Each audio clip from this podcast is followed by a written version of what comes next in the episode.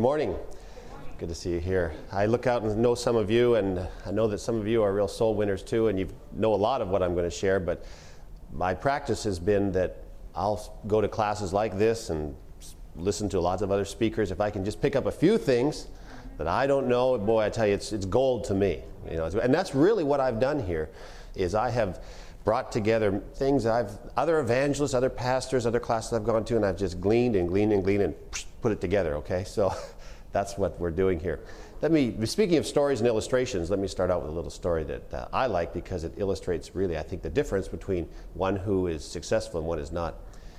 Uh, you know who Henry Ford was? Henry Ford, of course, was the master car builder. Henry Ford was on a vacation in England, and he was meandering through the English countryside, and he happened to come across a car that was broken down on the side of the road and it was one of his makes. So he pulled over and he got out. He said, Can I be of assistance? And he recognized, as the people were there standing around wondering what to do, he recognized that the owner of the car was the king of Austria. Now he recognized the king, but the king didn't recognize who he was. So he went over and he said, the, You know, the king said, Yes, we need some help. And Ford said he opened the hood and looked under, and then he said to one of his assistants, He says, Crank it.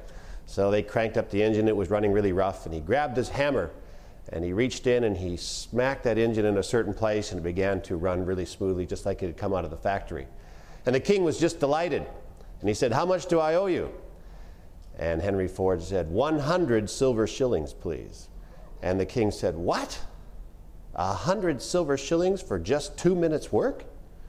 And Ford said, No, two silver shillings for the two minutes' work and 98 for knowing where to hit. now, a lot of what we're doing when I have this kind of a class is to help us to know just where to hit. Because you can have two people both preaching sermons and both going into homes and both going through sort of the routine of visitation and a lot of the same things. You've got slides, you've got a lot of the things that make up an evangelistic meeting, but one is successful and one is not as successful because one knows just where to hit when it comes to a lot of these things. And it makes the difference. Little things make a big difference when they add up over time. So let me share with you just a little bit about visitation, and I hope it'll be a great blessing to you. We're told that visitation will do more than anything else to keep your audience consistent when you have an evangelistic meeting. You know, they'll come out from the brochure or whatever advertising you have, they'll take a look at you, and, but once you start getting into the actual meat of your seminar, they're making a lot of decisions, aren't they? And it's when you really visit with them that they're going to decide whether or not they want to keep going. Ellen White says in Evangelism 429 a few words spoken in private will often do more good than the whole discourse, or we would say sermon today, has done. Have you found that, any of you? That when you're there and you're meeting with them personally, it's like, wow, this has accomplished much more. You think that when you're preaching that you're accomplishing so much, and when you are preaching, you think that the be all and end all is preaching, but it's really, really, the more you do it, the longer you do it, you find out it's the smaller part of the whole process.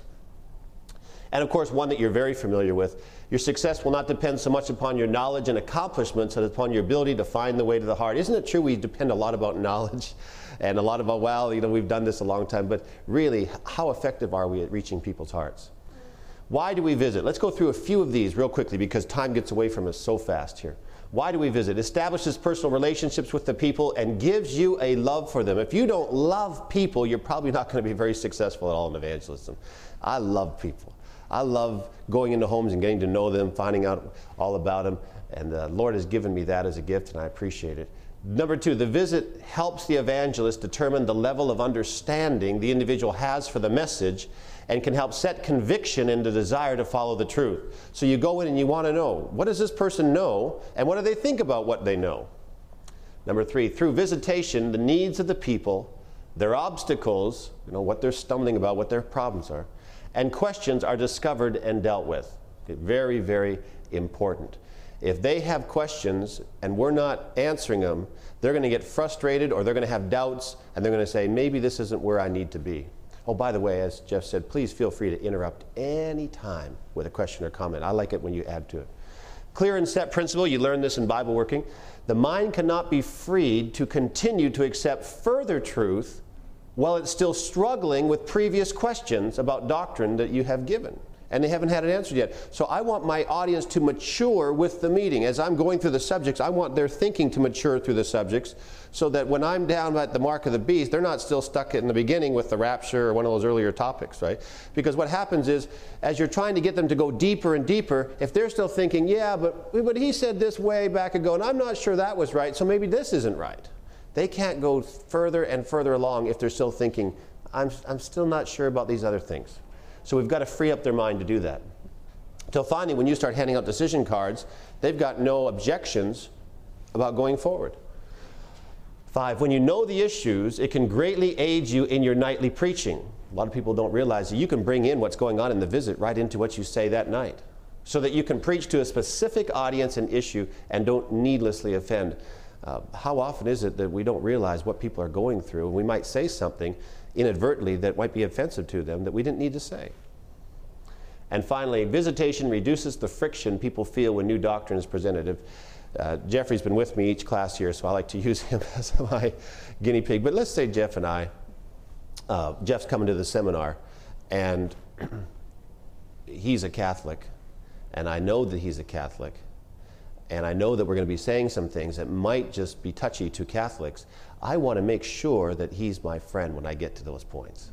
I want to make sure that he and I, he knows that I love him and that I love Catholic people and that we're close, and so that that's going to help him get through those hard spots. Seven, many, if not most people, will not make their decision in the meeting. Preaching brings conviction, but in home visitation brings the decisions. What you must, what do you, excuse me, what you must seek to understand from the visit. Why do we visit? Well, we want to understand two things. What does the person believe regarding what they've heard so far? Okay, I go in the home, I want to know. First knowledge, when you, when, let's go through the decision making process here. First knowledge comes, then conviction comes, then desire must come, and then action will come. So we want to go, we want to going through that process. They may not realize they're going through that process in their mind, but that's the process they're going to go through. Do I have enough knowledge? What do I know? Am I convicted that it's true, that it's right? Do I have a desire to move ahead with that? And then can I move ahead with it? So that's the process they're going through, and you're helping them through that process. Number two, what are the areas the person is struggling with? Well, they may have a desire, but there's a stumbling block there. We want to know what the stumbling block is. It could be a spouse that's really persecuting, persecuting them, some other thing. And if you know that, you can minister to, to them with that. The, um, the quote that we know so well from Ellen White that says, Christ's methods alone will bring true success. What do you think the number one reason is people come to the meeting, out to the seminar? There's lots of reasons people come. But what do you think they're feeling inside of them? Number one, could you, anyone give me a suggestion what it might be? Yes. Wow. I rarely get it firsthand, first time. Loneliness is the number one thing. So when they're lonely, they come out, and if we can minister to them and make a friend, well, that's a big that's a big step forward, isn't it? Okay, intense visitation can happen before the meeting. Uh, some of the th- things we do is we want to visit all the interests that are worked prior to the meetings, invite them to come. Just a short visit often we'll do saying, hey, we've got something wonderful coming up, you really need to be there. We can offer transportation if they don't have it, talk up the program, say the speaker's well worth listening to. Uh, you'll get a great blessing of it. These things can happen before the meeting. Now let's go into some very practical things. When I'm, when I'm uh, doing these kind of classes, I like practical things that I can put into place right away. Now you might chuckle at this one, but you know, Seventh Adventists, we tend to be kind of health nuts at times. Uh, I, I, say that in the kindest sense, but uh, you know, often we take garlic shakes. Uh, you know, we're getting over a cold or the flu, and so we'll mix up some kind of thing in a blender and pour lots of garlic into it because it's going to be good for the system. We don't realize how that comes out on the breath, right? And uh, I've gone to church many times where you can just walk into the lobby and you know someone's really had garlic that morning, right? And we don't realize that that, that can be really offensive to people when you're out visiting, and, uh, and at church too, by the way. So we want to make sure we look neat, we look clean, uh, we look representative of the message that we carry. Uh, Dress for Success was a very big selling book in the 1960s. Other books have come out since then. But uh, we know that's, that verse in the Bible man looks on the outward, uh, excuse me, Man looks on the outward appearance, but God looks on the heart. We quote that often, me, concentrating on the last part God looks on the heart. But that is also true, man looks on the outward appearance. Rightly or wrongly, we do. And so it's, the outward appearance is very important. How do you look when you come in? I had a Bible worker uh, that had dreadlocks. And I didn't, I didn't hire this individual. Uh, they were hired before I got there, and I was just told I have these, these three Bible workers waiting for me. And one of them had the dreadlocks. When I got there, I uh, said, You know what? I said, Now you may, you may think I'm unkind, but I said, You know what? You're going to have to lose the dreadlocks. Now, you know what dreadlocks are? I don't have to tell you what dreadlocks are. And because, but dreadlocks, regardless of the character of this individual, they, they have a connotation of a subculture, and a subculture that's not very positive.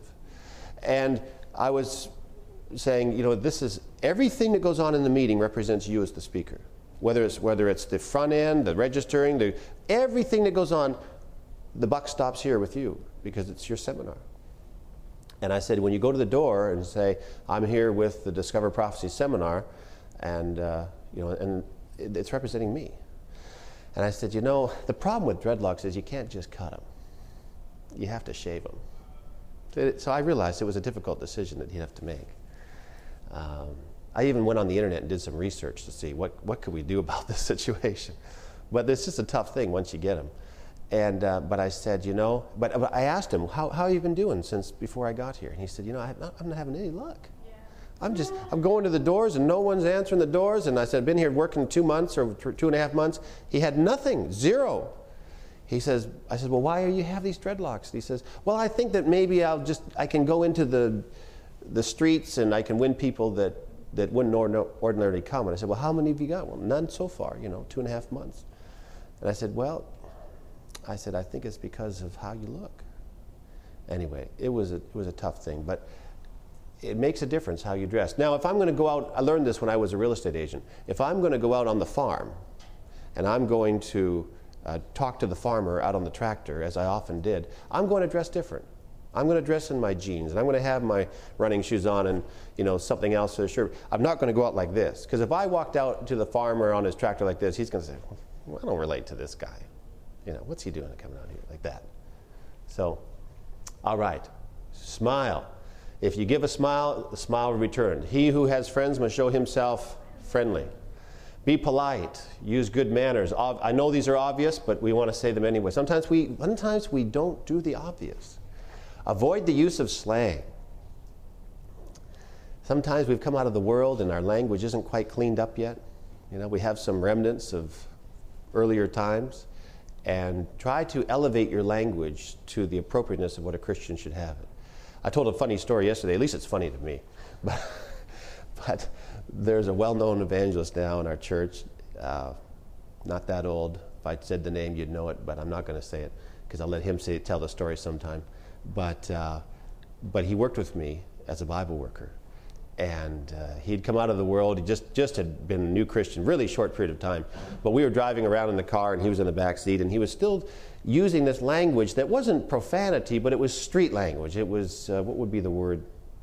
Uh, just, uh, what's that? I said ghetto. Yeah, yeah, kind of like ghetto, kind of like ghetto language, you know. And uh, I stopped and I said, listen, I said, if you want to be an evangelist, which he did, I said, you got to cut that out. You've got to cut that language out. You, you just can't use it. So I never said anything more, and years went by, and we didn't uh, see a lot of each other. And one day I was at an evangelistic get together, and he was the keynote speaker. And oh, a powerful message. I mean, it was just, he just brought the house down. It was so good. And I went up to him afterward, and we gave, gave him a hug, and he said, Brian, he said, remember that time I was in the back seat driving around with you, and you stopped the car and turned around and kind of confronted my language? And I said, yeah, I, remember that really well. And he said, you know what? I've never used that language since that time. You know, I, I took it to heart. And we have to do that kind of thing. And the Lord has blessed him, has blessed his speaking incredibly. And I'm not saying just because of that, but all right. We've already talked about number D, or letter D. We must make a friend before you lead them to the Lord. You can't win people that don't like you. Is That true? Right? So what's the first thing you want to do? You want to try to make a friend, and then they'll listen to your message. Number three, be sure to know the interest visitation record. Everybody knows that we have these wonderful programs. There's a number of them out there, several that are good. If you want to know one, I can suggest them to you. But there's a number of them that keep track of who's coming to your seminar. Now, when you print those out, that's really privileged information. Be careful how you use it, and please don't take it to the home, as some have. Well, let me see. You've missed night four and you've missed night seven, you know. Uh, nobody wants to know that you're keeping track of them, right? Nobody wants to know that you're there uh, marking down what nights they come, what nights they don't, even though that's what we do. So don't, and please don't take these notes to the, to the home. Well, let me see if I've got all this stuff here. I'm telling you those things because it's been done. Arrive on time if you have an appointment. That makes a difference. If you say you're going to be there at 7, do everything you can to be there at 7 o'clock or whatever it happens to be. Visiting two by two is recommended by Jesus in the Spirit of Prophecy. Why do we do that? Why do we recommend? Why, let me give you some reasons. There's, there's a number of them. Why do we visit two by two? Can you help me out here? Prayer. That's right. One is praying while one is talking. Yeah, excellent. Yeah, avoid the appearance of evil. I mean, if you're going to visit someone and, and of course you don't have an appropriate balance there between male female, um, that's, that can be mis- misunderstood. That's right. I brought that up yesterday and I'm glad you reminded me. You, if something goes wrong or something happens, to have someone there as a witness to what took place protects you. Okay? I've been invited, you know, I've had a phone call by some lady, you know, listen, I really need help. I need some counseling. Please come see me. I said, you know what? I can't. Or I, I can, but I'm going to bring such and such with me. Okay? Uh, because you have to do that for your own protection. If you value your ministry, it only takes an accusation, one accusation to bring your ministry down, right? And uh, I could go a long time on that. Number six, generally, I don't visit earlier than the last of the first week or the beginning of the second week. Why? Because I want to give the people coming some time just to relax and not feel in any way pressured. There's, a, there's an exception to this. I would visit those who are already connected with the church or have been coming and haven't been attending the church in some way. So there's, there's those you can visit. But in terms of those who have come fresh to the seminar from the brochure or the advertising, we haven't seen them before, I would give them some time before I first go see them. I might call them on the phone. If they've come the first three nights and then haven't come back, we could give a phone call. But in terms of actually showing up on their doorstep, I wouldn't go too early because it might be a little bit threatening to them. Others, others do it differently, and I understand that. Yes, Stephen? We do the phone call thing, and it's very, very helpful. Yeah. Especially the first, if they come the first and second night. Yes. And they miss that third night, we give them a phone call. When you get when you give them a phone call, do you use a little survey or do you just say, "Hey, we we appreciate you coming"? When I give when I give the phone call, you're jogging my memory on this is this is good. I don't say, uh, "Oh, I've noticed you've missed," or "Why haven't you come back?" or anything like that. I say, "I am just calling to thank you for coming out to the seminar." Right? It, it a totally different feel to the call. And, they, and then they usually say, oh, yeah, sorry, I've been sick. They'll volunteer the information that you're looking for anyway. You don't have to ask for it. Oh, yeah, I missed her. Or you can always tell if you get this kind of cold, uh, you'd say, hi, uh, this, is, this is Brian from the Discover Prophecy Seminar. And they say, yeah. you know, it's probably not going to be uh, as warm a call. But, but you, they'll give you the information you need without necessarily asking for it. Yeah. Maybe you're going to cover this later, and if so, I'll wait. But um, how do you get people to want you to come visit? Well, I've been finding lately in our meetings is that the people, you know, there's cards that say, "Would you like a visit?" Right. Sometimes they'll check that. We've got had a lot of really good interest who don't check that, and when the evangelist, who um, in our case was Steve Vale, um, he's he would say, you know, I'd like to come visit you, and then it was like you could feel Mhm. the pullback. you right. So That's a tough we're one. having a lot more people these days who don't want you to come. They just love talking to you at the meeting hall. Right. They'll chat with you there at the door. But as soon as you start bringing anything about coming visiting them in their home, all of a sudden it's like you feel this huge pullback. Uh, that is so true. It's getting harder and harder. It's a different. 20 years ago, mo- people were more open for you to coming to their home. Uh, maybe even 15 years ago, they would invite you to their home. It's not that way as much anymore. Uh, and uh, let me just finish this thought and I'll come to you. But what I do is two things. One, I really try hard to to connect with them at the hall or the church where we're holding the meeting, to to develop the friendship there, so that we are friends, and, and it seems like they're inviting a friend over.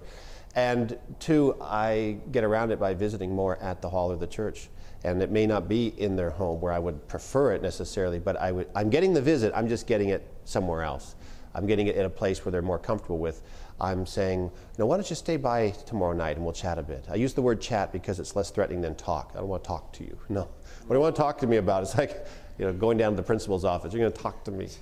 And so I, I use the word chat. And I say, why don't you hang around uh, tomorrow night? Boys, you know, just we'll, we'll talk about those questions you had. And so they'll, they'll stay by and I'll get the visit there. So I, it's not necessarily where I would prefer it, but at least I'm getting it somewhere. But would you be able to like call for those specific decisions at that place, or is it harder? If I'm into the seminar at Fairways, then what I do is I arrange for the visit, like on my day off. I'll, I'll get to this. I'll arrange where I'm, I'm having them come to the church, back to the church on, let's say I'm off on Thursday, I'll schedule them Thursday at noon, Thursday at 1, 2, 3, 4, at the church. And it's like coming to the doctor. Uh, it's a scheduled visit. And so when they come in, they know we're going to be getting down to you know, the things that are important. And um, there's a way to do that, and I'll come to that here, uh, uh, how I schedule them. Oh, I'm sorry. It's along the, the, same lines. Is I found that people will let me come and visit when I'm a speaker or the Mhm. pastor, but they don't want my Bible ver- my Bible worker to come and visit or an elder in the church. And so I'm not sure how that you get around that, or if it's even worth trying to get around. Well, I would ask permission, and sometimes I don't, if I feel that it's not going to be a problem. Um, there's no, there's no perfect solution because with people, you don't know always what the response is going to be. And so I just do, I, sometimes you have to just use your best judgment and, and pray that the Lord will open the door for you. Even if you aren't catching them home, you can learn the territory. There's reasons we can go. You know where they live, a little bit about where they live. That tells you, you know, their, their uh, high economic area of the town or otherwise. Uh, if you're not there, leave some card to let them know that you made the attempt and hey, you went out of the way, you were there, you tried to catch them. At least something might be accomplished by that. Now, they need more than one visit. Uh, just one is good, more is better. You don't want to overdo it. A lot of these things, some is good, too much is not good. So you have to judge. But you, you can overvisit people. That's possible. You can get to the point where they say, listen, I just need a, some, uh, a break from you showing up at my door. Okay, generally two visits during the vital times. This is, this is key right here. This is one of the most important things. I didn't come up with this, someone shared this with me long, long time ago. And short to the point, but it has a lot to it. Preach like a lion, visit like a lamb.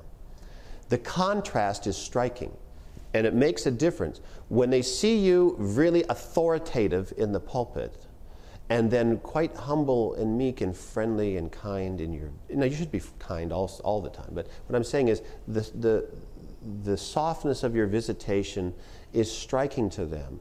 They think sometimes you're going to come off the pulpit and visit like you've been preaching and you have to let them know no it's okay i'm not going to be like that you know and then i would when i'm, in, when I'm dealing with them in the hall i say jeffrey it's so good. It's so good to have you out. I'm lowering my voice. I'm, I'm slowing it down I'm letting him, you know, I'm just, I'm connecting on a very sincere and warm level. And, and they say, oh, well, he's, he's different here than he is in the pulpit. And it's when you really make a friend and, you, and you're just doing that one on one soft visit that then when you get back into the pulpit and you preach with that biblical authority, they're more likely to say, This is of the Lord. This is the Lord's doing that's giving him this. So uh, I'll get into that visit like a lamb more in just a moment. Your introductory comments, very important at the door. My first visit, I'll say, and I'm sure you do something similar to this. Uh, I can only stay a few minutes. Uh, hey, I'm so good to see you here. I can only stay a few minutes. Uh, and, and what does that do when you tell them at the door, I can only stay for a few minutes? Yes, it takes the pressure off. They say, oh, good, you know, I, I'm a busy person. He's not going to be here all afternoon, right? Or she. So it puts them at ease. It, it's, and you must, you must be honest about it. If you say you're only going to stay a few minutes, don't stay too long. Now, if I'm going to meet them, often people are not just there in their living room waiting for you to come into their living room. They're in the backyard cutting the lawn or they're out on the porch. Wherever they are, I've learned this also when I was in sales. You meet them where they are. I'll, I don't care if I'm going to visit on the porch. I'm happy visiting on the porch if that's where they are, or in the backyard for that matter. But just be adjustable. If they're in the backyard, don't say, oh, can we go into the house and visit around the table? You don't need to do that. If that's where they are, meet them where they are. I, I'm moving along because time will really get away from us. Sit where you, where both we can see if there's more than one, if there's husband, wife, various people, sit where you can see them all without turning your back to any of them. I know it sounds very basic, but you'd be surprised how when I go into a home, instantly I'm assessing the furniture. I'm looking, there's the couch, there's a chair there, there's a chair there. Now I'm not you know, I'm not letting them know that I'm doing this, but I'm, I'm looking around the room and I'm saying, now I can sit here and I can put them there. And I would actually say, well, let's have, let's, let's sit down together. So, so I'm, when you do this, you know, you, yeah, yeah, wherever your hand is leading, the sit down and then I'll just kind of move this way and they'll move that way. And I've got them sitting so I can see them both, you see.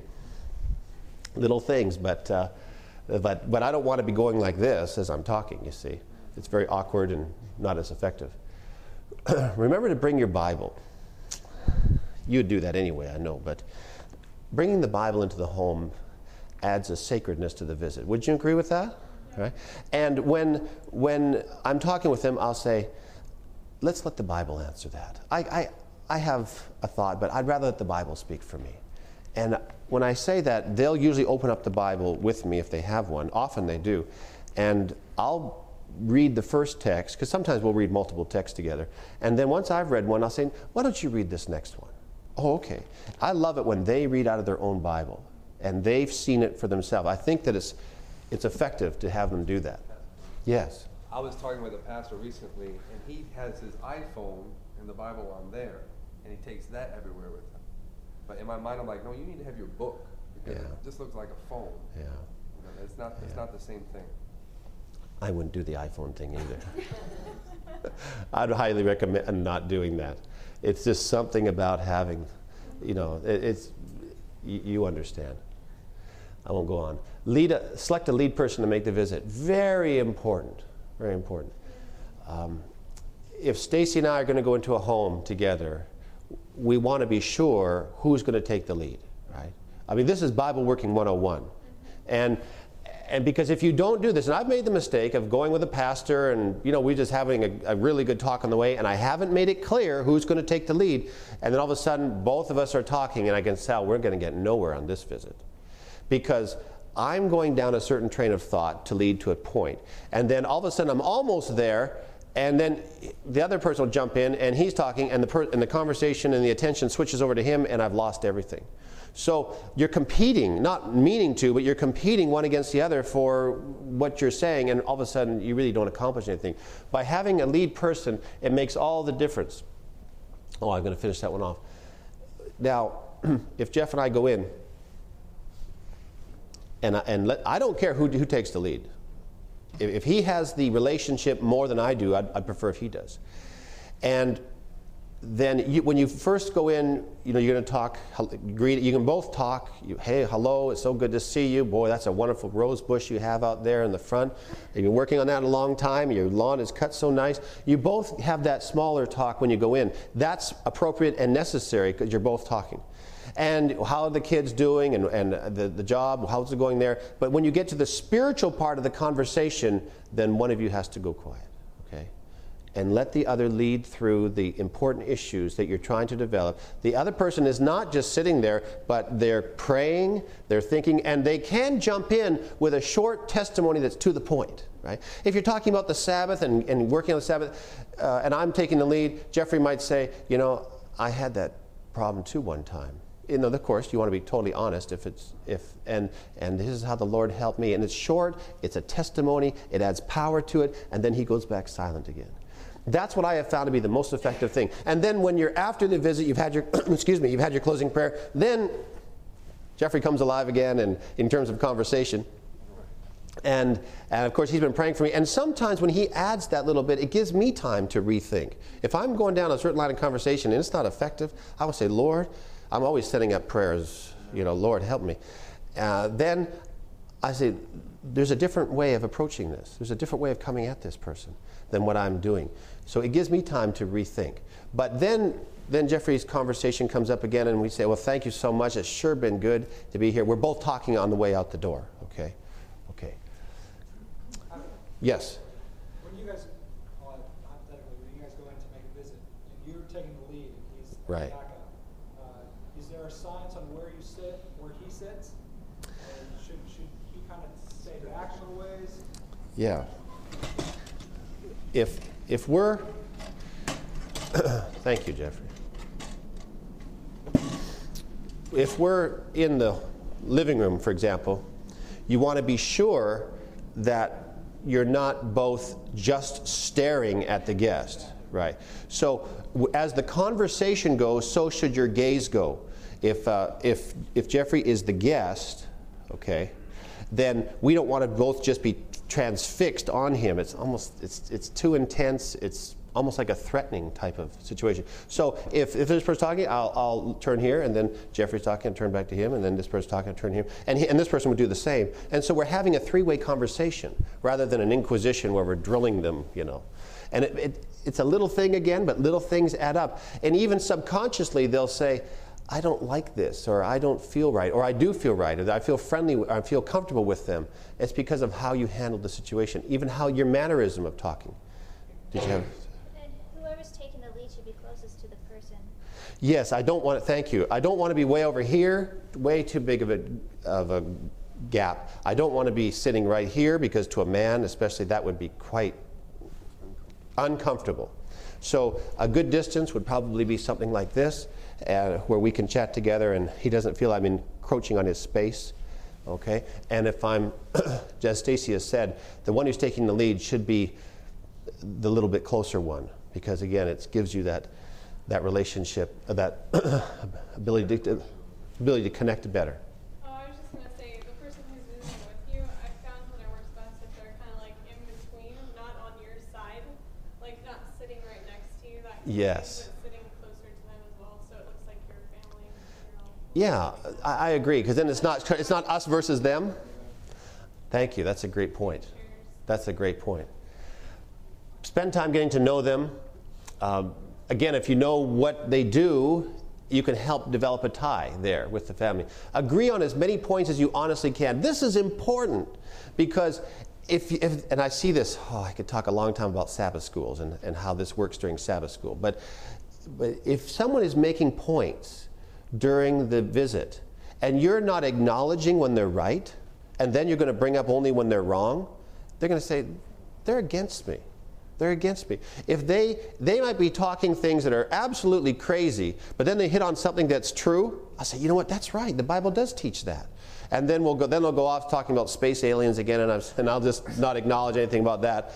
And then they hit on something else that's true, and I say, that's right. You know, the Lord has led you to see that. And they feel good about themselves, seeing that, okay, well, there's something I've got that's right. You know, I'm, all my years of study hasn't been totally in vain. So when you when you agree where they are, uh, then they're more likely to give in when you show them something where they're not right. Uh, let me let me uh, diverge just a little bit here. For those of you holding meetings, this is also true when it comes to the people you work with as a pastor. Uh, if you're working with pastors and other people in the church, not just pastors, but the other church members, and and I've got my registration table set up here, and they say, "No, I'd like to set it up here," and I'm going to argue with them and say, "No, no, I have to have it here." You know, uh, right away we've got a problem. I'll say, "Okay, you want to sit up there? That's fine."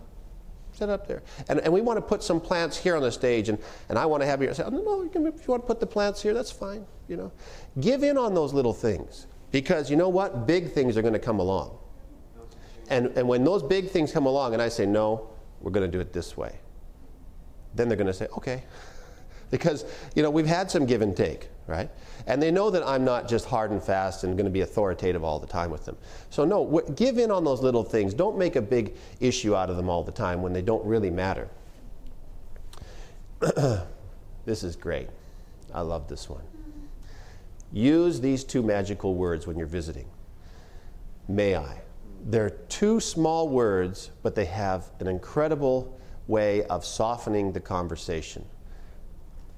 May I say something with you? To, may I leave this with you? May I make a suggestion? Okay. Lead with those words. It's a lot better than saying, hey, I want to tell you something. Listen, I've got something to tell you. It's, it, it, it has a whole different feel to it, doesn't it? But when you say, May I leave a few texts with you today? Just soften your voice. You slow it down if you need to, but say, May I do this? It, it is just amazing what a difference this will make in your visitation. Again, you don't want to overdo something, but remember it, and, and it is just phenomenal how much of a difference those two words will make as you lead it in your conversation. Visit like a lamb is what we're talking about here. Preach like a lion, visit like a lamb. Speak the name of Jesus. Do you know that angels draw close when we use the name of Jesus? Heavenly angels love to hear the name of Jesus spoken in conversation, and they actually will draw close to us when we do. Learn how to deal with distractors and bring them back to the point. If you've got someone that is insisting on di- you know, taking the conversation in other ways in what you want to do, you have to learn that kind of individual you can be a little bit more candid with and bring them back. And if they, you know how it is when you're talking to someone in a visit and you're wanting to clear them on whatever subject it is, and they're wanting to talk about their cousin's dog's problems. And it's like, what in the world does this have to do with our visit? But they'll go on and on and talk about, yeah, and they're struggling with a job, and, and he's a physician off in Detroit, and they've got two kids, and their names are this and this. And it's like you could spend the whole hour just listening to conversation that has nothing to do with your point being there. You have to learn how to jump in and say, Mary, I, uh, that's wonderful that you love your cousins in Detroit. I've got some cousins too that I can't see very often. But you know what? What we need to know right now is what you're going to do about what God is showing you. I mean, it's, it's, it's direct. But with that kind of person, you have to be a little bit more. And you bring it back. And all of a sudden, Mary's wanting to talk again about her, you know, her family on the other side of the country. And you say, Mary, that's wonderful that you really love your family there. But you know what? What's most important right now is what God is showing you. You see. And you bring it back several times. And what happens is they'll give up.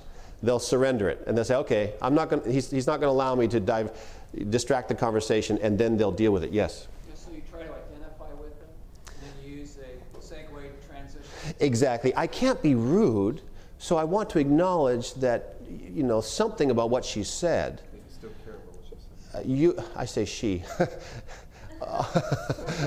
often, often it is a lady that does the distracting, not so much from a, from a man. Sometimes men can do it too, but usually it's a lady that will do that. Uh, and, and then I'll just acknowledge it uh, in, a, in a very way. And you sometimes have to jump in. Look for a place to jump in because your time is limited. And then bring it back, bring it back, and pretty soon she'll say, okay, all right, I, I do have to deal with this. It's just something I've learned. There's, there's, you come across it a number of times. Did someone have a hand up? Okay, jump in anytime. Always approach people as being honest and that they will obey Christ and accept all truth. In other words, give them the benefit of the doubt. Let them know, hey, I know that you are sincere. I know that you want to follow truth. Isn't that right? I know that you want to do what's right. And let them know that, you, that you're believing that they are sincere in what they're doing. And by doing that, they will then want to do it as well. And they will realize, they will see you as on their side again. Now, we've already talked about number 23, so I'm going to skip over that. Learn the value of silence. Isn't that so true? Those of you who have been in the Bible work for some time now uh, when, when you ask a very pointed question about what they're going to do in terms of a decision and they don't immediately answer, let the silence hang there a bit. Don't feel you have to jump in. I think you mentioned something yesterday about the fact that when you're in their home, say it again, what you said, Jeff. When you're in someone's home, it, the pressure is on them to keep the conversation going because they're the host. Yeah. So they're, to, to keep the conversation going, they feel that they need to say something. They're obligated, or at least they, they'll feel more obligated. And when that happens, just let, let the silence hang. Let them think about what you've said. Let them think about what their answer is going to be. Don't, don't become uncomfortable with the silence and then break the silence because then that takes them, takes them off the hook, so to speak, about what they're going to do, about that conviction that they have. Any questions on that? I know I'm moving through these rather quickly, and I do apologize. I've always come with about twice as much information as we have time for, but I think 15 minutes. The partner should be prepared to handle distractions that may come. You know, uh, be humble. If the if the children over here are playing with toys and it's really distracting to the parents, as if you're the partner be willing to go over there and get on your hands and knees and play with the trucks and whatever you need to do so that that conversation can continue and that they're not distracted by what's going on. If there's a pot on the stove and it needs to be stirred, I'll say, listen, you need me to handle that? You know, I'll go do that if, if I'm not the one that's leading out on the visit. It doesn't matter to me. We're all in this together, right? And so if it's Stacy and I doing the visit or Jeffrey and I doing it, I don't care what part I have. I just want to be there and be part of the soul winning process. And if I'm the one that has to go and, and uh, handle the distraction, so be it. Let it, let it happen. Okay, we've already done number 26. uh, okay. Sometimes it's a little things, you know. Okay, ask questions like, what do you think? In other words, you're asking questions where they have to respond with more than just a yes or a no. During the visits, attempt to listen carefully to what people are saying. Don't be so caught up in what you have to say that you're not listening to what they're telling you because what they're telling you is valuable information about how to win them. We don't want to get ahead of the meetings. This is really basic, I know, but I'm going to put it in here anyway. Answer the material that you've covered, but don't get ahead because if you do and you haven't really proven the point, even if they accept it in the home, you haven't given them the foundation. And what they'll do is they'll, let's say, they say, What is the mark of the beast? I, I know we haven't gotten into it yet, but I really want to know what the mark of the beast is. It's a temptation to say, Well, they're already friendly and they're already eating it up. Let me just share it with them. Uh, I don't do that. Um, I'll say, Listen, that, that subject, you, are you really interested in it? Yeah, I've always wanted to know it. That's great. Uh, it's a tremendous subject. We're going to get to it on Friday night. We're not quite there yet, but I promise you it's going to be a full presentation. And if you have any questions after that, we'll be sure to cover them. Uh, can you just wait, hang on till then? Because we've got some really uh, important things to cover right now from the subject we've already been through. Pretty much 99.9% of the time, they're fine with that, right? They're fine with that. Number 30, be sure to show the interest empathy before appealing. What do I mean by that? Let me give you an example. Yes? Okay. I was thinking that. I was going to bring it up, and uh, I thought, well, I'll just skip over, but thank you. Thank you for doing that. My, my one time that I will break that rule of thumb, so to speak, is if I know they're not going to be back if I know they're moving to Texas and, and, there's, and so on, then I will go out on a limb and I will share more with them. Yes, there is an exception to that. And that's the, the time, sir, when they're not going to be back. There's times when you've got nothing to lose anyway. Uh, I'll try to get them in touch with someone on the other side of the country if that's where they're moving, but I will say, listen, here's, but I won't give them the whole thing. I will basically give them as much as I think is prudent and then maybe give them a great controversy or something like that to read. But uh, yes, I will share more if I know they're not going to be back. Thank you. I appreciate it. This part is this is one that I have re- learned more recently in my ministry. I'm always learning, and this is one that I have more recently had impressed upon me is that if they're, say, working on the Sabbath, right, and they've got a family to feed, and they've got bills to pay, and we say, listen, God wants you to give up that job because God can get you a better job and, and uh, He doesn't want you working the Sabbath. You know, we need to connect with them where they are first and say, and, and sympathize with what they're going through. Because if you just simply say, change your job and get a job where you don't have to work on the Sabbath, they're going to say, this guy doesn't understand. This guy doesn't understand. I've been here a long time. You know, I've got obligations. I've got, I've got a family that is depending on me and so on and so forth. And if you don't show them that you appreciate what they're going through, they're not going to hear the next part that you have to share. So be sure that you show them some empathy and sympathy if they're sad, if they're hurting. Uh, even, even if, for example, let's say they've lost an infant in death, right? And you say, hey, listen, Jesus is coming again, and, and he's going to raise your little one up, and, uh, and so forth. There's a point for that. But first, empathize with the hurt that they have and, and, and show them. You can't, someone brought this up yesterday. Uh, you, you, you have to be careful by not saying, I know how you feel. What if you haven't been there? Right? What if you haven't? When the person says, What do you mean you know how I feel? You don't, you've not lost a, an infant in death, right? But you, you might say, I can only begin to sense how you feel. Or, you know, I have children too, and I, I just, I'm, so, so sorry. Sympathize with their situation first. Then, after you have done that, and they see that you care, you can move on to the next point, which is showing them uh, God's solution to it. Yes. think yesterday you went over the three Fs. I don't know if it's later on or that's. Oh, okay. That's not on the slide, but that's not on the slide. But yeah, I talked about the three Fs. Uh, I understand how you feel. Many others have felt that way too, but they have found. So it's feel, felt, found, uh, and you you use that, you know, again carefully with with judgment. But if you can, certainly connect with them, and you have gone through it. I understand how you how you may feel on that. There's others that have felt that way as well as they've gone through it. But they have found. So you're giving a testimony of how it can be overcome. Thank you, Jeffrey. All right, I've already talked about number 31 and 32. Uh, do not attempt to overprove a point. This is my little pet peeve uh, when I visit with, uh, with other pastors. Uh, don't give a $5 answer to a nickel question. So you're, you're going through a line of visitation, and all of a sudden, out of nowhere, they throw out this thing that's always, they've always wondered about it. They, it's not really a, an important thing, but they say, Where did Cain get his wife from? I've always wanted to know that. And then the person, you know, you're visiting with says, oh, Let me handle this one. You know, I've got a lot of research on this. And, and, and, and 20 minutes later, you're still talking about how you've, you know, they've just put every kind of slant on it and gone into Hebrew and Greek. And, uh, and it, you know, I'm like, boy, there goes the visit, you know. And they didn't need a 20 minute answer. Uh, I just say, listen, Genesis 4.26, it says Adam had sons and daughters. He most likely married his sister. Oh, okay. You can handle that in 15 seconds, right? And then we're back onto the thing. So, but there are times when the person that you're visiting with, your partner, uh, you know, says, "Oh, I've got a lot of expertise there," and they go on and on and on, and it, it may not be that, but something, other, and they're not expecting a big answer. So, just if, if you can see that it's just a peripheral question, answer it that way and bring it right back. And then say, if you want more information on it, I'll be happy to get that to you. Okay, and you don't have to take half your visit to answer a question that wasn't really meaningful for the visit. Any question on that? All right, we're still on time.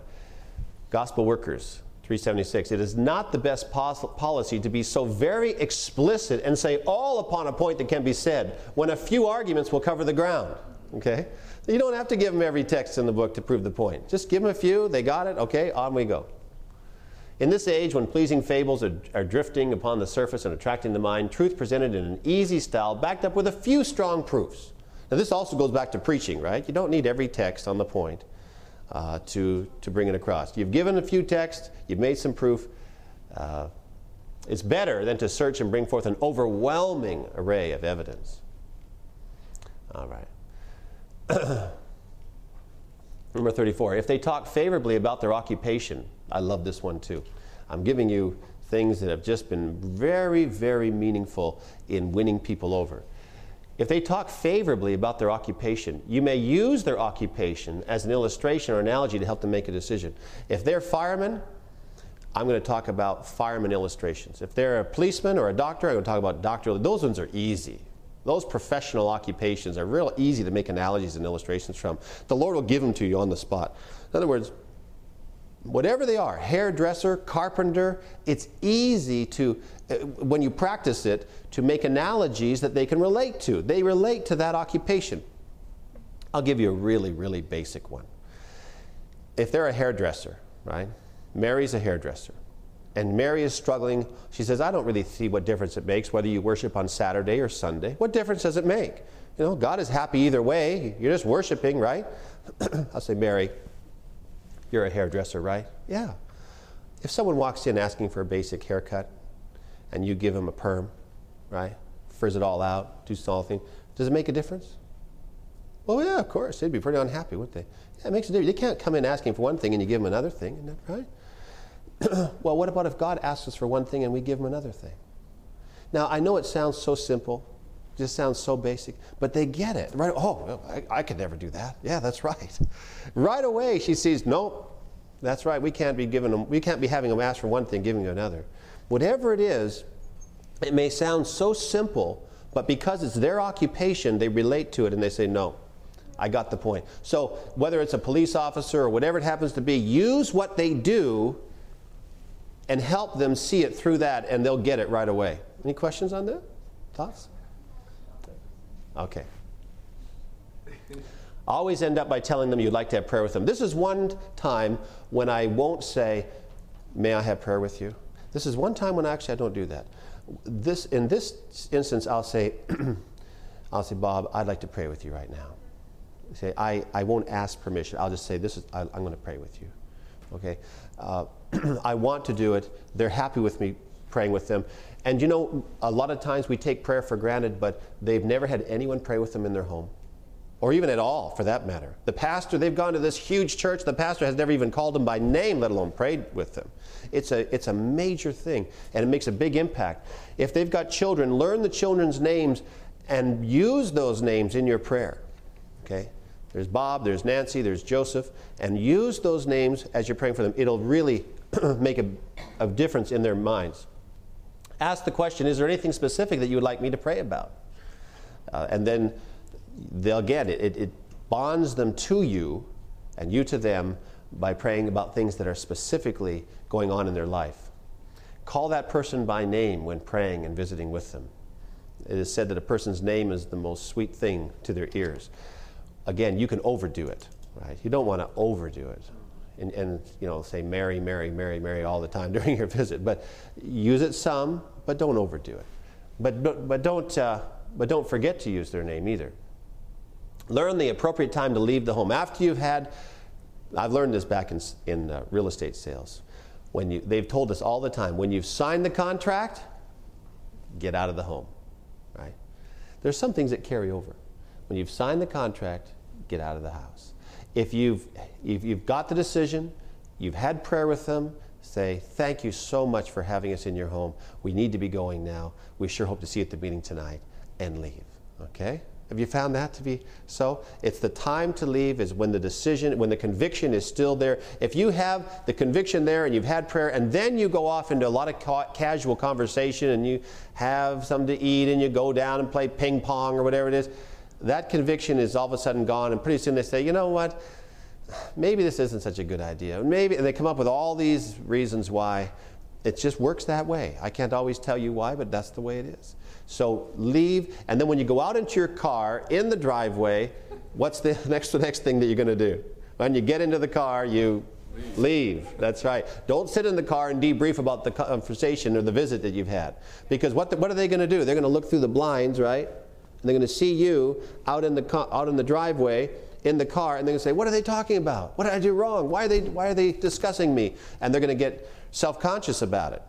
So you want to get into the car, put it in reverse or drive, whatever it is, and you get out of there, and then you can go down the block and pull over if you want to or talk about it. But when the decision's been made, don't linger. Oh, by the way, lest I forget, when you've pulled into the driveway uh, and you get out of the car and you're walking up to the door, be careful about your conversation because they can often hear you in the house. And sometimes even have intercoms that can pick up what you're saying. And so if you're discussing them as you're coming up the sidewalk or the driveway, uh, you, you can really dig a hole for yourself quick when you've not said something really positive or something that's personal. Uh, if you're going to say anything, comment on their beautiful yard if you can, or something that is quite positive that you don't mind them hearing. Two minutes, we're told. At the close of the visit, ask if you can come back sometime. May I come back sometime? I'd love to chat some more about this. You're asking permission, and they'll usually grant that to you. Always be pleasant. Okay, we've done number 42 when it all boils down is loving people and making friendships. Again, you can't win people that don't like you. And so winning them, winning them as a friend, uh, a lot of the things carry over to the, the preaching, and I don't have time because our, our time is up here. What we're going to do in this next class is I'm going to throw out the topic I had because I did it yesterday and we're going to have a question answer period for an hour on anything you want to talk about on evangelism. I don't care if it's advertising or the brochures or the, uh, the setup or the, the sound system, whatever it is, we're going to have an A to Z on question answers. So if that interests you and you'd like to talk about it, then we welcome you back. But uh, Evangelism 439 You must come close to those for whom you labor, that they may not only hear your voice, but shake your hand, learn your principles, and realize your what? Your sympathy. Very, very important. Okay, any questions? We- We're, we're pretty much done. I've got to turn it back over to Jeffrey because I want to respect the time here. But uh, thank you for your input. I appreciate it. I hope you've gotten something out of this. And uh, I hope I'll see you again next class if you can. This media was produced by Audioverse for GYC, Generation of Youth for Christ. If you would like to learn more about GYC, please visit www.gycweb.org. Or if you would like to listen to more free online sermons, please visit www.audioverse.org.